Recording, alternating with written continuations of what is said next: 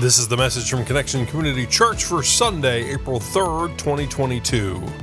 Upside down, you're blessed when you get your inside world put right. Good morning, CCC. Wasn't that pretty cool how the uh, words came out of the palm trees there? Thank you, Carrie. Um, you know, next Sunday's Palm Sunday, so that was, uh, that was good, Barry. Man, you are sharp. I'm going to put you on staff. Man. We're getting ever closer to, uh, in our Lenten countdown to Easter, just two weeks, right? Two weeks, wow.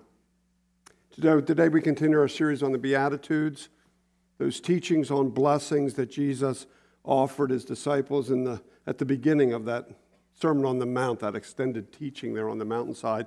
Today, you're blessed when you get your inside world put right. That's pretty cool, isn't it? Pretty cool. Yeah. If you're just joining us online, my name's Carrie Jones, I'm Alan Jones. and we are two sinners who have been saved by the grace of our Lord and Savior Jesus Christ. Would you pray with us, please? Almighty God, thank you so much for gathering us here uh, on site and virtually.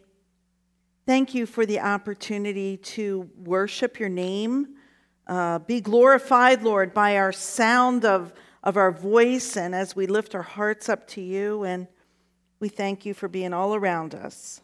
And now settle us in, whether it's right here or in our homes or wherever we are, and help us give you our full attention as we take a look at the Word of God in Scripture, uh, Matthew 5, verse 8. We thank you and praise you in Jesus' name. Amen. Amen. Amen. So, the Beatitudes are really well known by people who have been in the church for a while. And so, we're taking a little bit of a different look. We're starting off with a paraphrase of the Beatitudes, and it's like, uh, no, not the paraphrase, but Yes, the paraphrase. Yes, the paraphrase, because it just gives us a little bit of a different look. And don't worry, we'll get to the uh, New International Version, the one that we're familiar with. But this week we're looking at Matthew chapter 5, verse 8. You're blessed when you get your inside world, your mind and heart, put right. Then you can see God in the outside world.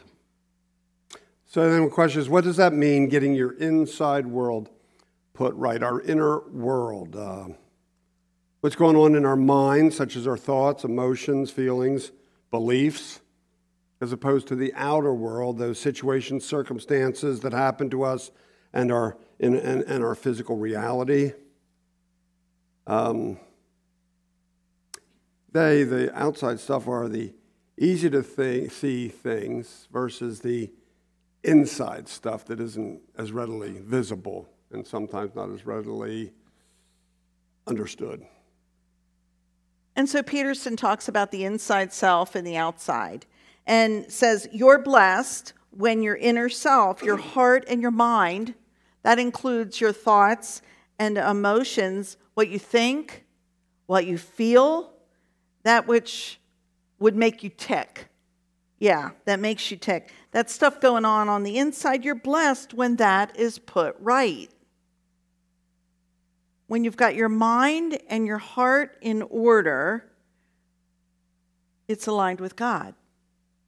It's aligned with God. And that's when we find peace that passes all understanding. Even when everything around us is anything but, when our hearts are aligned, we can experience that. Paul talks about that in the book of Philippians in the second half of the Bible, Philippians 4 6, about the peace that passes all understanding. When your inside world is right with God, then you will see God all around you in the outside world. And you know, this isn't just a, a, a clever twist of wor- words on the part of uh, Eugene Peterson, you know, your inside world, the outside world. I mean, he's got a good way with words, but it's just not something that he did for the sake of being clever. It's true. It's absolutely true. It's, Uh, uh, uh, I've been there, not all the time. Still a work in progress, like we all are. There are those days when my mind and heart are put right, when I'm really tuned into God. Maybe you've had those like that. Not the ones where you're out there, but you're really tuned in. And on those days, I might offer up a prayer that sounds something like this Dear Lord, please help me to see things through your eyes. If I'm seeing them through God, if I can see them through God's eye, that's when I'm really getting aligned with God. Help me see things through your eyes. Please help me to see the people around me as, as you see the people around me. Please help me to, to never forget the words of Genesis 126, where we're told that you made the people around me in your image, in your likeness. Amen. Amen. Now, it's interesting how it works. You get kind of in that zone, so to speak, that alignment with God. And so you get more focused on God, on being right with God, and your relationship with God. The more you do that, the more see God around you. The more you see God around you, the more you get tuned into God, and the more you get tuned into you see, you see what I mean? It's just this, this awesome circle that God's created where it builds on itself over and over again. And it happens around us when we start focusing on our inner selves with God. When we think more about God, when it's like this vertical thing going on, as much as possible you know, throughout the day. When we study the Word of God, when we think about it, when we ponder it, when we meditate, when we allow the Holy Spirit to lead us in living out the Word of God, it's not always easy. In fact, most of the time it's not because it's opposite of kind of what goes on around us. But when we do that, when we get the inner self aligned, we can't help but be more aware of God all around us on the outside, especially the people around us when we use those God eyes to see other people. You're blessed when you get your inside world, your mind, and your heart put right. Then you can see God in the outside world. Then, what does that look like with the more traditional translation of this passage? Well, here we go Matthew 5 8 from the New International Version, NIV. Blessed are the pure in heart. Say it with me. For they will see God. Okay, so Peterson was talking about our inside world. NIV uses the phrase pure in heart, pure in heart. Okay, I said, what's that mean? What's that mean? Think a little deeper. It's interesting, we've got a couple Greek words here that, uh, that translate easily into some English that we're very familiar with. Uh, and pure in Greek is katharos. Say with me. Katharos, yeah. And so, um, uh, meaning clean, pure, clear, cathartic. Uh, maybe in your English class, a, a catharsis in that, in that uh, particular story. There's a catharsis. It, it's, a, it's a cleansing, a, an emotional release that we have linked to something in our life. Catharsis, we, uh, like I said, catharsis, that's our English word for it, means cleansing. And then the word heart in Greek is cardia. Say cardia. And you're familiar with that, like cardiac, right? Cardiac, you've heard that word. Um, cardia in Greek, though, not only means the heart, but it also means the mind. In effect, it means that inner self. You get it? It's that inner self. Cardia is the seat of, the, of thought and emotion, the place where we find our inner self that, that, that Peterson was talking about. The, the cardia, heart, emo- soul. Maybe that's another word for it soul.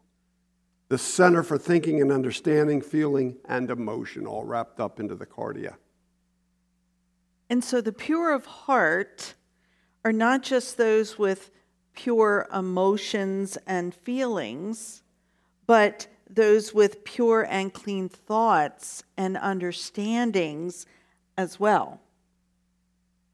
Pure in heart deals what's, with what's going on on the inside of us, in spite of what's going on on the outside of us, what's going on on the inside in spite of what's going on in the outside. Another way of looking at pure of heart is to ask, well, what does it look like to have an impure heart? This is what it looks like as far as the Bible goes Matthew chapter 15, verses 18 and 19. But the things that come out of a person's mouth come from the heart, and these defile them. For out of the heart come evil thoughts murder, adultery, sexual immorality, theft, false testimony, slander. It's a heck of a list, isn't it? All star list for uh, impure of heart. These are pretty significant impurities, wouldn't you say? Pretty significant. Certainly thoughts that we would want to steer clear of. Of course, it's like we always said to our kids garbage in, garbage out. Garbage in, garbage out. There are much more subtle aspects of an impure heart, much more subtle. You know, obviously, murder, adultery, sexual uh, immorality, you know, but there's stuff, you know, much more subtle. Teddy James offers four signs of an impure heart in an article in Engage magazine, an online magazine. That magazine is part of the American Family Association, which exists to provide perspective on culture through the eyes of a biblical worldview. Okay? There you go. James shares that all Christians want to believe they have a pure heart, right? Doesn't everybody here like to think they have a pure heart? I would hope. Yeah. One that's completely devoted to God. Ugh, completely. That's a, ooh. But we are masters at self deception.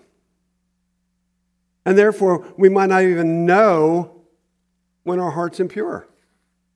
And so he references a small book written back in 1660.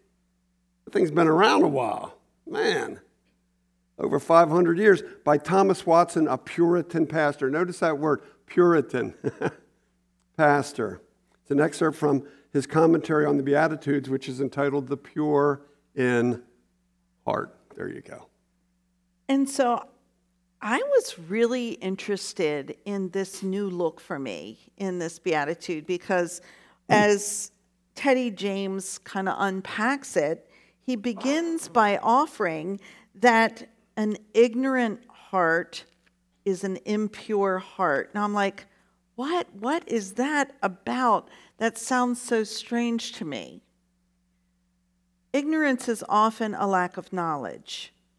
And in this case, it means not being familiar with Scripture. Ignorance is not bliss when it comes to the Bible. There's an easy solution to ignorance here read the Bible. read the Bible. Study it, meditate it, get into a small group. Study it, talk about it, ponder it. Give the Holy Spirit a chance to enlighten you as you read it. Be familiar with it. Blessed are the pure in heart. The pure in heart are those who are not ignorant, but familiar with God's word. Hmm. Doesn't take a Mensa candidate for that one, does it? Nah. James goes on to share that a self righteous heart is an impure heart, self righteous. Self-righteous heart is an impure heart. It's, an, it's a prideful heart. You know, Proverbs 3.34 tells us, God opposes the proud but shows favor to the humble. Humble. Pride makes us self-centered. Remember the middle letter in that word pride. I, yeah. Self-centered leads us to think that, that, that we deserve all we can see, touch, or imagine, creating a greedy appetite for more than we actually need. Jesus told us that he came not for the righteous, but for the sinner. First step toward a pure heart is realizing that ours is anything but pure. And that we need to meditate, to repent, and to seek Jesus Christ in all that we do. That's what this Lenten season's all about, right? It's a realizing our mortality and our sinful nature our need for a Savior. And then he goes on to share that um, a covetous heart is an impure heart. To covet. To covet means to eager, eagerly desire, to want, to long for, to crave something that's not ours. And when we go back to the Big Ten, you know, the Ten Commandments, that's number 10, in fact. You shall not covet your neighbor's house. You shall not covet your neighbor, covet your neighbor's wife or his male or female servant, his ox or donkey, or anything that belongs to your neighbor. You see, when we covet, that brings all sorts of impurities into our heart because we become dissatisfied with what we've got. We become ingrateful for what we have. And remember, what we have isn't ours anyway, it's all gifts from God. And so that covetous heart really is an impure heart because it puts down or denies in some way the blessings that we have from God. And finally, James shares that those who scoff at purity, those who scoff at being pure of heart, have an impure heart. Well, that makes sense, doesn't it? You know, the culture around us is becoming more anything goes by the day by the hour sometimes. You know, things that were actually taboo not that long ago are now readily accepted and even encouraged. And the challenge for each of us, um, for each of us, uh, we each have our individual scale, don't we, of what's right and acceptable and what's, what, what's unacceptable. For example, someone may choose to not listen to certain music, use certain language, they choose to sleep or, uh, with his or her boyfriend prior to marriage. You know, a whole list of things. And different people have different attitudes on that. Here's the thing, though. If you have that, that approach, careful in your music, careful in your language, uh, not having premarital relations, and that, and um, you may have been made fun of in our culture. You may, you may have been left out. You may have been called things like prude or something like that. Yeah, it's challenging enough to endeavor, and, and those may have come from Christian friends. That's the tough part. It's tough, yeah, it's tough enough being a Christian in the culture we're in without the added challenge of being scoffed at by brothers and sisters of Christ. Others might do that, but that's not what we're called to do as brothers and sisters in Christ.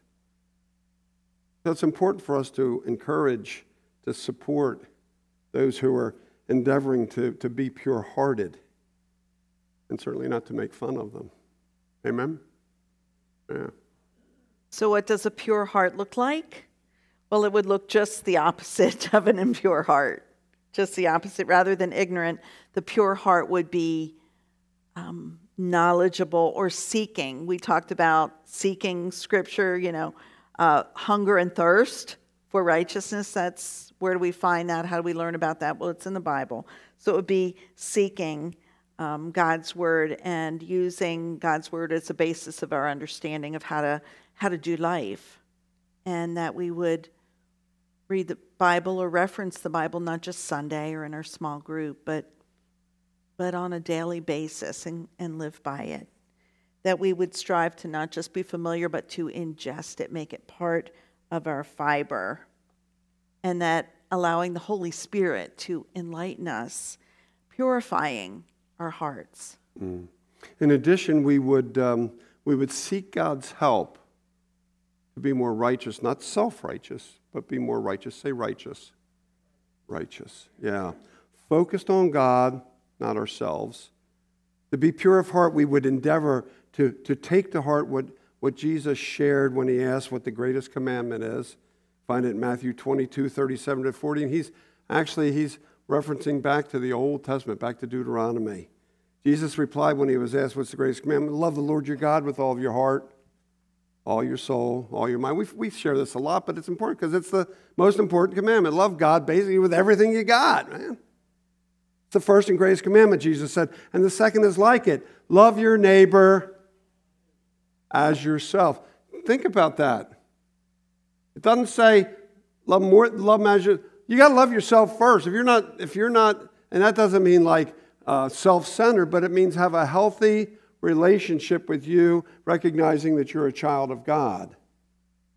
And if not, get help to, to make that right because it's hard to have healthy relationships out there when you don't have a healthy relationship in here. Love your neighbor as yourself. All the law and prophets hang on these two commands. It's all based on that, all, all whole Old Testament based on these two things. Love God with all you got, love your neighbor as yourself. Share us a lot, it's important. That's why we share it a lot. Go ahead. A pure heart does not covet. A person with a pure heart is content with what God has blessed uh, he or she with um, instead of being dissatisfied or ungrateful. A pure heart does not covet. And finally, it's important to celebrate those who seek a pure heart as, as we seek a pure heart ourselves. Are our thoughts and actions pleasing to God? Wow. If Jesus were sitting here right next to me, would I say what I'm saying? Would I do what I'm doing? Is Jesus truly Lord of my life? Have I submitted my whole life, not just little parts of my whole life, all aspects of my life to Him? Matthew 5 8. Let's say it together. Blessed are the pure in heart, for they will see God. See, that's the cool part, for they will see God. We can be pure, but there is a byproduct of that. When our hearts are pure, we're able to realize God's presence in our lives. We're able to spot God's um, awesomeness in people, in uh, situations, in you know sunsets and sunrises. We're able to be more Christ like, and we can see God when we might react in a situation in a Christ like way versus our human fleshy way. Blessed are the pure in heart. We're able to see God in our jobs, in our homes, in our everyday living, everything. What happens in our heart, what we put in, is so important it's so important to have um, to try to put like glasses on for God's eyesight to try to see because it's hard. But blessed are the pure in heart, for they will see God.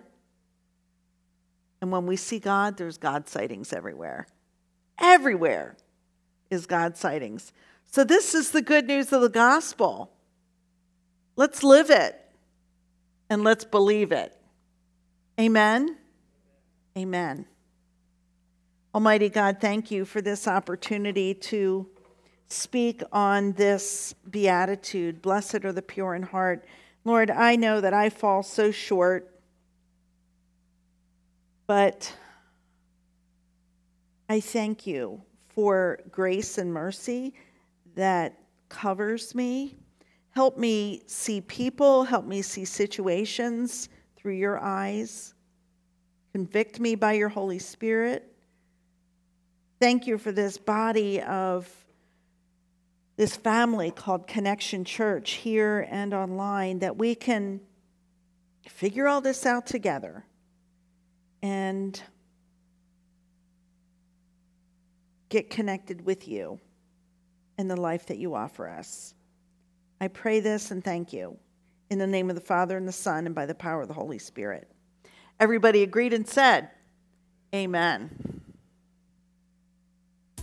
Thank you for listening to the message from Connection Community Church. For more information and to find out more about our ministries, you can visit us on our website at justshowup.church.